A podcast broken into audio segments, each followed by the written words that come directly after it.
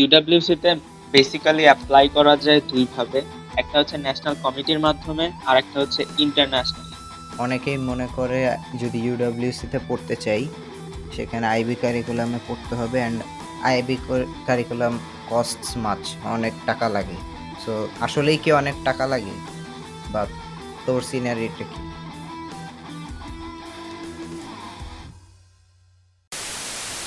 Welcome back to another episode of the fame podcast এই এপিসোডটা আমি যেই দিনে পাবলিশ করছি সেই দিন হয়তো বা ঈদ সো ঈদ মুবারক। এই এপিসোডে আমার সাথে আছে Raphael. First of all, he is my friend.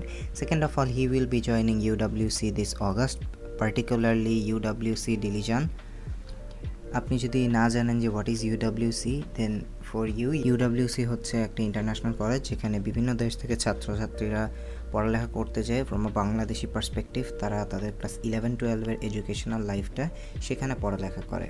ইউডাব্লিউসির অনেকগুলি ক্যাম্পাস আছে সারা বিশ্বে। And Raphael will be joining the campus in Armenia আপনি যদি ইউডাব্লিউসি অ্যাপ্লিকেন্ট হয়ে থাকেন বা you are interested to apply in UWC then this podcast is just for you এই পডকাস্টে আমি রাফায়েলের কাছ থেকে শুনেছি একজন বাংলাদেশি স্টুডেন্ট কীভাবে বাংলাদেশ থেকে ইউডাব্লিউসিতে অ্যাপ্লাই করতে পারবে এবং আইবি কারিকুলাম নিয়ে যদি আপনার ধারণা না থাকে, সেটা নিয়েও একটা বেসিক ধারণা এই পডকাস্ট থেকে আপনি জানতে পারবেন। So without any further ado let's move to the conversation তো কী অবস্থা, রাফায়েল? এই তো আলহামদুলিল্লাহ ভালো। তোর কি অবস্থা? তো ভালো যাইতেছে। তোর মানে আপডেট কীরকম? যাওয়া আসা ইউডব্লিউসি নিয়ে? আপাতত এখন আমাদের ভিসা প্রসেসিং চলতেছে। তোর বাংলাদেশ থেকে তো আর্মেনিয়াতে ডাইরেক্ট এন্ট্রি হয় না তো সেই জন্য হচ্ছে আর্মেনিয়ান গভর্নমেন্ট থেকে আমাদেরকে ইনভিটেশন পাঠাবে। এই ইনভিটেশনটা আসার পরে আমরা হচ্ছে আমাদের পাসপোর্ট অ্যান্ড আদার পেপার সহ ইন্ডিয়াতে পাঠাবো নিউ দিল্লিতে নিউ দিল্লি থেকে আমাদেরকে ভিসা পাঠাবে and then we will proceed এটা হচ্ছে আপাতত মেইনলি চলতেছে। মানে আর্মেনিয়াতে আমরা যেতে পারব না বা এরকম কিছু?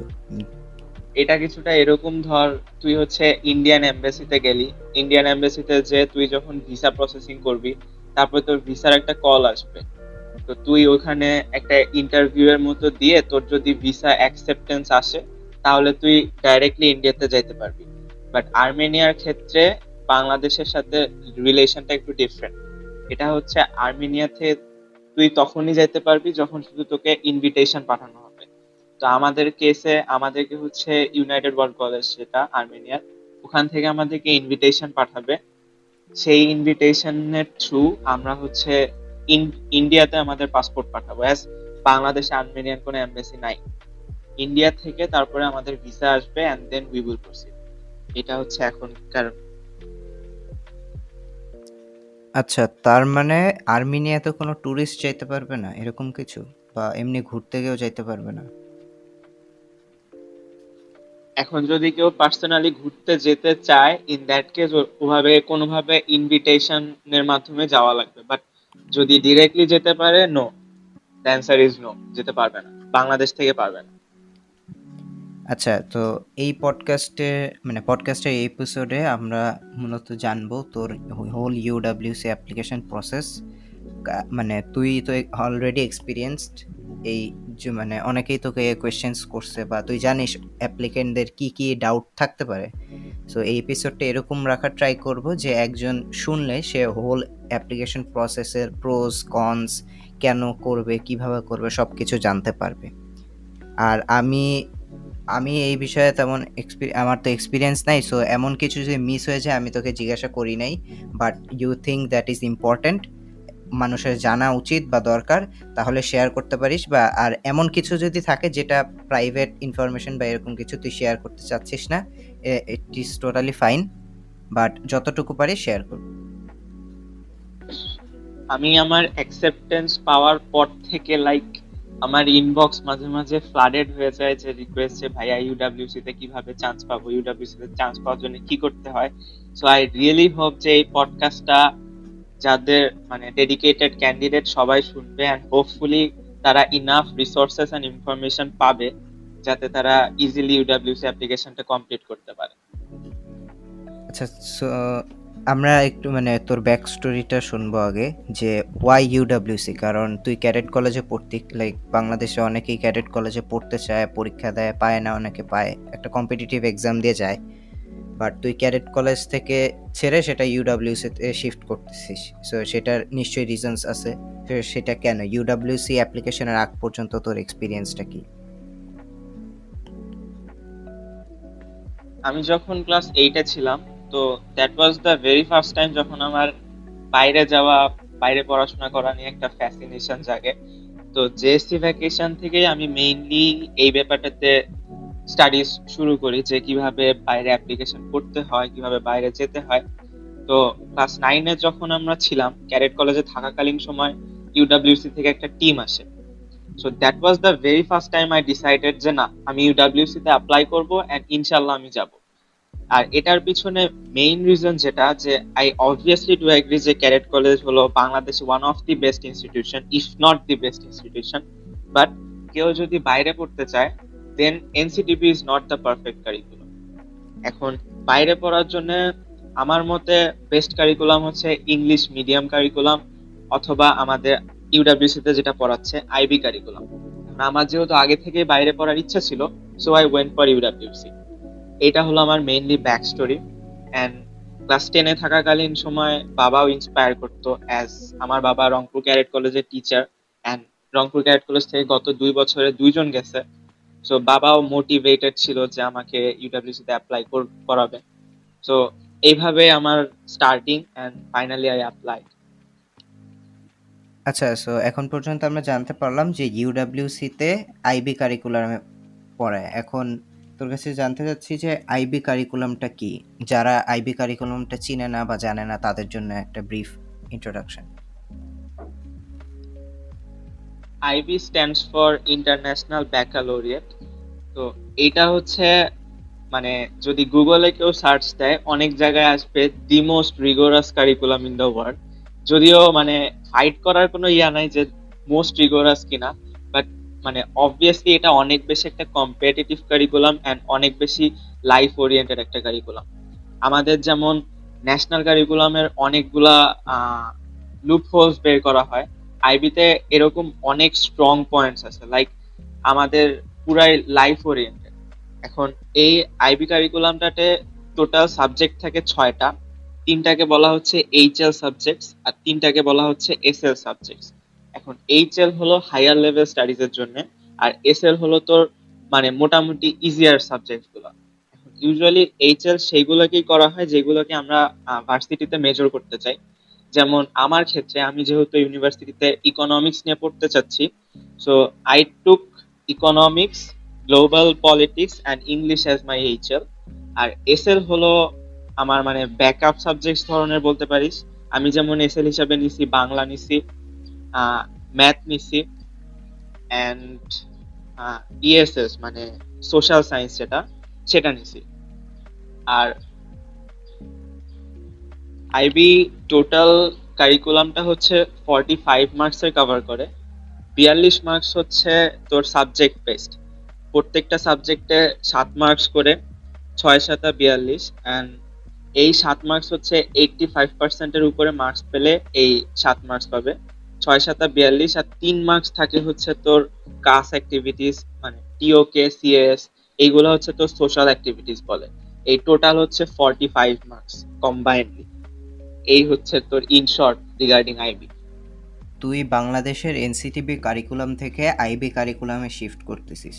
সো এখানে আই গেস প্রোজ আছে, এর সাথে কনসও আছে। সো যারা এনসিটিভি থেকে আইবিতে শিফট করতে যাচ্ছে ইউডাব্লিউসিতে তাদের জন্য তোর অ্যাডভাইসেস কি থাকবে বা প্রিকশনস কি থাকবে তোর নলেজের আন্ডারে যে এগুলি হবে আর এগুলি এরকম সমস্যাও ফেস করতে হতে পারে বা এগুলি লাভ তোমার হবে।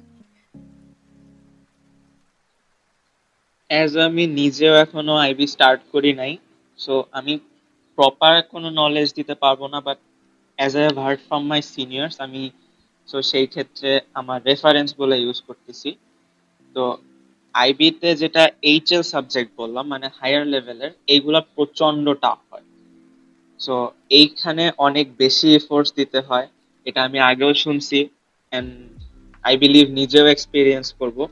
সো এনসিটিভি থেকে যখন আমরা আইবিতে শিফট করব এখানে আমি তো ফার্স্টে স্টার্টিং এ বলে দিছি যে আইবি অনেক বেশি এক্সপেন্সিভ একটা কারিকুলাম আর অনেক ইম্পর্টেন্স পাওয়া যায়। সো একটা অবভিয়াসলি এটা এনসিটিভি থেকে অনেক বড় upgrade but side by side অনেক বেশি ফটো দেওয়া লাগবে এনসিটিভি থেকে যখন আইবিতে শিফট করবে।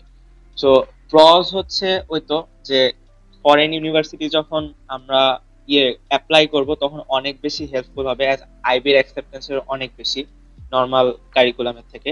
আর কনস হচ্ছে অনেক অনেক অনেক বেশি হার্ড আচ্ছা সো এখন আমি তোর ফুল অ্যাপ্লিকেশন প্রসেসটা শুনতে যাচ্ছি যে বাংলাদেশে একটা এনসিটিভি কারিকুলাম স্টুডেন্ট হয়ে তুই কীভাবে এখন মানে ওখানে ফাইনালি যাওয়া পর্যন্ত তোর ফুল জার্নিটা ইউডাব্লিউসিতে বেসিক্যালি অ্যাপ্লাই করা যায় দুইভাবে একটা হচ্ছে ন্যাশনাল কারিকুলামের সরি একটা হচ্ছে ন্যাশনাল কমিটির মাধ্যমে আর একটা হচ্ছে ইন্টারন্যাশনালি সো আমি অ্যাপ্লাই করছিলাম ন্যাশনাল কমিটির মাধ্যমে। ন্যাশনাল কমিটির মাধ্যমে এটা ইউজুয়ালি অ্যাপ্লিকেশন প্রসেসটা স্টার্ট হয় বছরের সেপ্টেম্বর মাস থেকে। বাট ডিউ টু কোভিড আমাদের ব্যাচটা স্পেশাল ছিল। আমাদের অ্যাপ্লিকেশন প্রসেস স্টার্ট হলো ডিসেম্বর থেকে। ডিসেম্বরের বিশ তারিখ থেকে ডিসেম্বরের বিশ তারিখে ফর্ম ছাড়া হয়েছিল অ্যান্ড আমাদের ফর্ম সাবমিট করার ডেডলাইন ছিল জানুয়ারি পঁচিশ তারিখে। অ্যান্ড অন্য বছরে ইউজুয়ালি যেগুলো প্রসেস থাকে, আমাদেরও ঠিক সেরকমই ছিল যে প্রথমে হচ্ছে অ্যাপ্লিকেশন প্রসেস সেকেন্ডে হচ্ছে একটা ওরিয়েন্টেশন সেশন থার্ডে হচ্ছে গ্রুপ ওয়ার্ক আর থার্ড ফোর্থে হচ্ছে একটা ওয়ান টু ওয়ান ইন্টারভিউ যদিও অন্য বছরগুলোতে কি হয় যে গ্রুপ ওয়ার্ক আর ইন্টারভিউ এই দুইটা হচ্ছে তোর ফিজিক্যালি দিতে হয়। আমাদের এখানে একটু এক্সেপশন ছিল যে আমরা পুরোটাই অনলাইনে করছি। Like starting from the application till the interview আমাদের পুরোটাই অনলাইনে ছিল। ডিউ টু কোভিড ভবিষ্যতে জানি না এটা এখন নর্মালাইজ হয়ে যাবে কিনা বাট আমরা স্পেশাল ছিলাম সো আমি আমার পার্সপেক্টিভ থেকেই বলতেছি। ফার্স্টে যেটা অ্যাপ্লিকেশন প্রসেস এইখানে মূলত বেশ কিছু ইনফরমেশন লাগে। পার্সোনাল ইনফরমেশন ফাইন্যান্সিয়াল ইনফরমেশন তারপরে স্কুল টিচারের রেকমেন্ডেশন প্রিন্সিপালের রেকমেন্ডেশনস তারপরে গ্রেডস লাস্ট ইয়ারের grades extra curriculum co curriculum activities achievements and etcetera etcetera যেগুলো আমরা চিন্তা করতে পারি। অ্যান্ড আমাদের, কেউ যদি ফাইন্যান্সিয়াল এডের জন্য অ্যাপ্লাই করতে চায়, সেও এই আর, আরেকটা ফর্ম আছে, ওটা ফিল করতে হয়। এই হলো অ্যাপ্লিকেশন প্রসেস আর হলো একটা এসে লেখা লাগে পার্সোনাল এসে টোটালটা মিলে অ্যাপ্লিকেশন অ্যান্ড এই অ্যাপ্লিকেশনটাতে যদি সাকসেসফুলি কেউ পাস করে then he will be call he or she will be call for the group work group ওয়ার্কটা হচ্ছে বেসিক্যালি দশ জনের একটা গ্রুপ হয়, দশ থেকে বারো জনের। তো ওখানে একটা কমপ্লিটলি চার ঘণ্টার মতো একটা সেশন হয়। তো আমাদের ক্ষেত্রে যেমন হয়েছিল ফার্স্টে একটা ভিডিও ক্লিপ দিয়ে ডিসকাশন করতে বসছিল সেকেন্ডে একটা টাস্ক দিছিল, আর থার্ড যেটা ছিল kinda it was like a debate তো এরকম তিনটা রাউন্ড দিয়ে গ্রুপ ওয়ার্কটা শেষ হয়েছিল। আর ফোর্থলি যেটা ছিল, সেটা হচ্ছে ইন্টারভিউ ইন্টারভিউটা ওয়ান টু ওয়ান ইন্টারভিউ হয়েছে। এটা হচ্ছে in short application whole application process whole application প্রসেসে তুই যেটা বললে মেজর চারটা স্টেপ থাকে বাট তুই আরেকটু ডেসক্রিপটিভলি বলতে পারবি গ্রুপ ওয়ার্ক আর ইন্টারভিউটা নিয়ে লাইক কি কি অ্যাক্টিভিটিস হয়, আর ইন্টারভিউতে হচ্ছে কি কি কোয়েশ্চেন্স থাকতে পারে বা কীরকম কি হয়। আচ্ছা সো ফার্স্টলি আমি গ্রুপ ওয়ার্কে যাই। গ্রুপ ওয়ার্কটা ছিল হলো টোটালি চার ঘণ্টা। এখন এই চার ঘণ্টার মধ্যে টোটালে আমাদের টাস্ক ছিল তিনটা। তো আমাদের জাজেস ছিল দুইজন আর আমরা গ্রুপে ছিলাম হলো দশ জন তো আমাদের যেটা প্রথম ছিল সেটা হচ্ছে একটা ভিডিও দেখানো হয়েছিল। সেই ভিডিওতে লাইক তিনজন, একটা গ্রুপে চারজন ছিল। সেই তিনজন একই কথা বললে ফোর্থ জন ইনফ্লুয়েন্স হচ্ছে, বাকি তিনজনের কথায়। সো ইনফরমেশনটা ভুল হলেও সে অ্যাগ্রি করতেছে আলাদা তিনজনের কথায়। তো এরকম একটা ভিডিও দেখানোর পরে বলা হয়েছিল আমাদেরকে যে, তোমরা এটা থেকে কি বুঝতে পেরেছ? সো আমরা দশজন মিলে একটা ডিসকাশন করলাম যে, আমরা ওই ভিডিও থেকে কি বুঝতে পারছি? অ্যান্ড ওইটার বেসিসে আমরা একটা ফাইনাল রিপোর্ট তৈরি করলাম যে লিডারশিপের উপরে। এটা ছিল এক number discussion round second round second যেটা টাস্ক ছিল, সেটা হচ্ছে একটা ভিলেজ এখন একটা ভিলেজে হচ্ছে ওয়াটার ড্যাম কোম্পানি একটা ড্যাম বানাবে। তো এই ড্যাম বানানোর ফলে কি হবে? যে একটা রেয়ার স্পিসিস অফ বার্ড আছে, সেটা এক্সটিংক্ট হয়ে যাওয়ার চান্স আছে। এখন আমাদের দশজনকে তিন তিন, চার, তিনটা গ্রুপে ভাগ করে দেওয়া হলো। একটা গ্রুপ হলো রিপ্রেজেন্ট করবে ইনভায়রনমেন্টালিস্টদের সেকেন্ড গ্রুপ রিপ্রেজেন্ট করবে ইনহ্যাবিটেন্টসদের ওখানে যারা থাকে।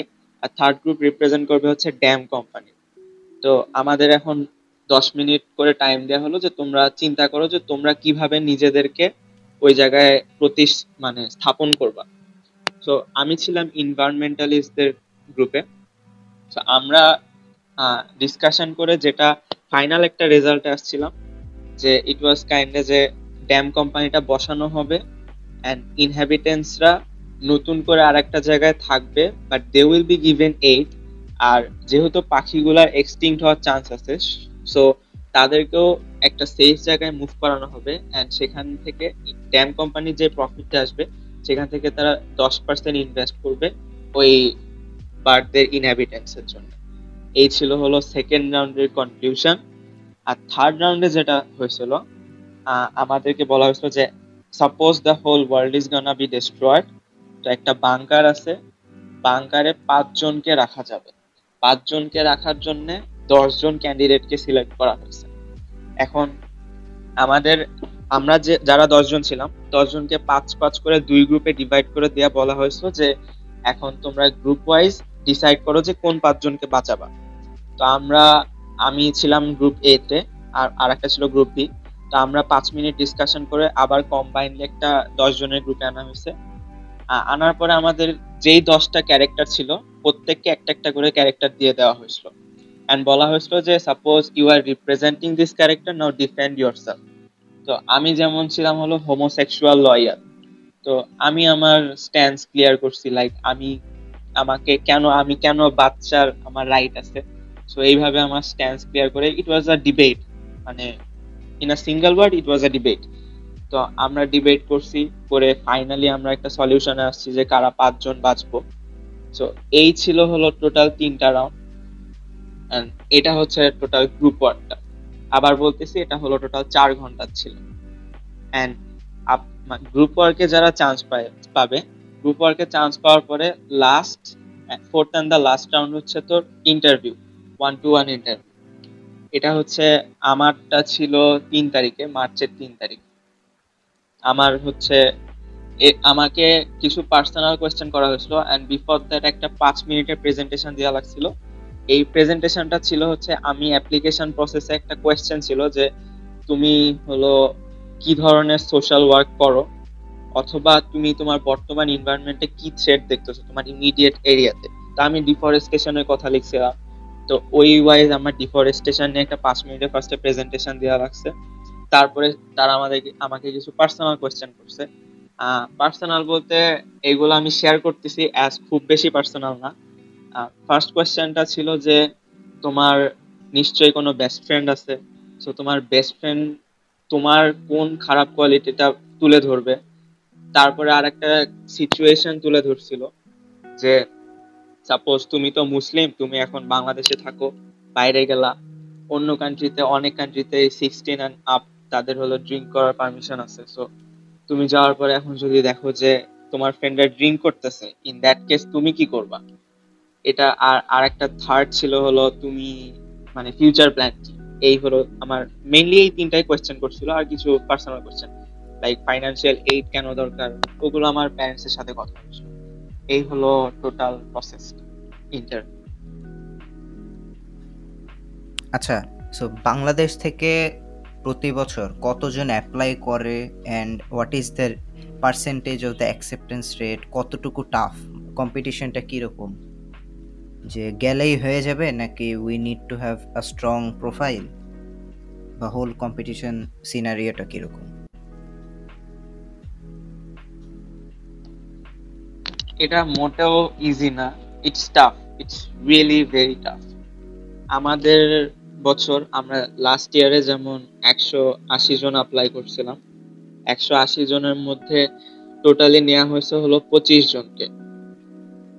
আগেই যেমন বলছি যে আগে থেকেই ফাইন্যান্সিয়াল এইডের জন্য অ্যাপ্লাই করা যায়। তো আমরা, আমাদের ব্যাচের টোটাল চারজন হান্ড্রেড পার্সেন্ট এইডে যাচ্ছি। আর বাকি একজন আর দুইজন দুইজন আছে টোয়েন্টি ফাইভ পার্সেন্ট এইডে আর বাকি যারা আছে, তারা হলো ফুল পেডে যাচ্ছে। আর এখন যদি কেউ ফাইন্যান্সিয়াল এইডের জন্য অ্যাপ্লাই করে সো অবভিয়াসলি তাকে ওরকম টপ থ্রি আর ফোর এর মধ্যে থাকতে হবে। ফাইন্যান্সিয়াল এইডের জন্য যারা অ্যাপ্লাই করবে, এটা তাদের জন্য একটু বেশি টাফ অনেকেই মনে করে, যদি ইউডব্লিউসিতে পড়তে চাই সেখানে আইবি কারিকুলামে পড়তে হবে and IB curriculum costs much অনেক টাকা লাগে। সো আসলেই কি অনেক টাকা লাগে? বা তোর সিনারিটা কি?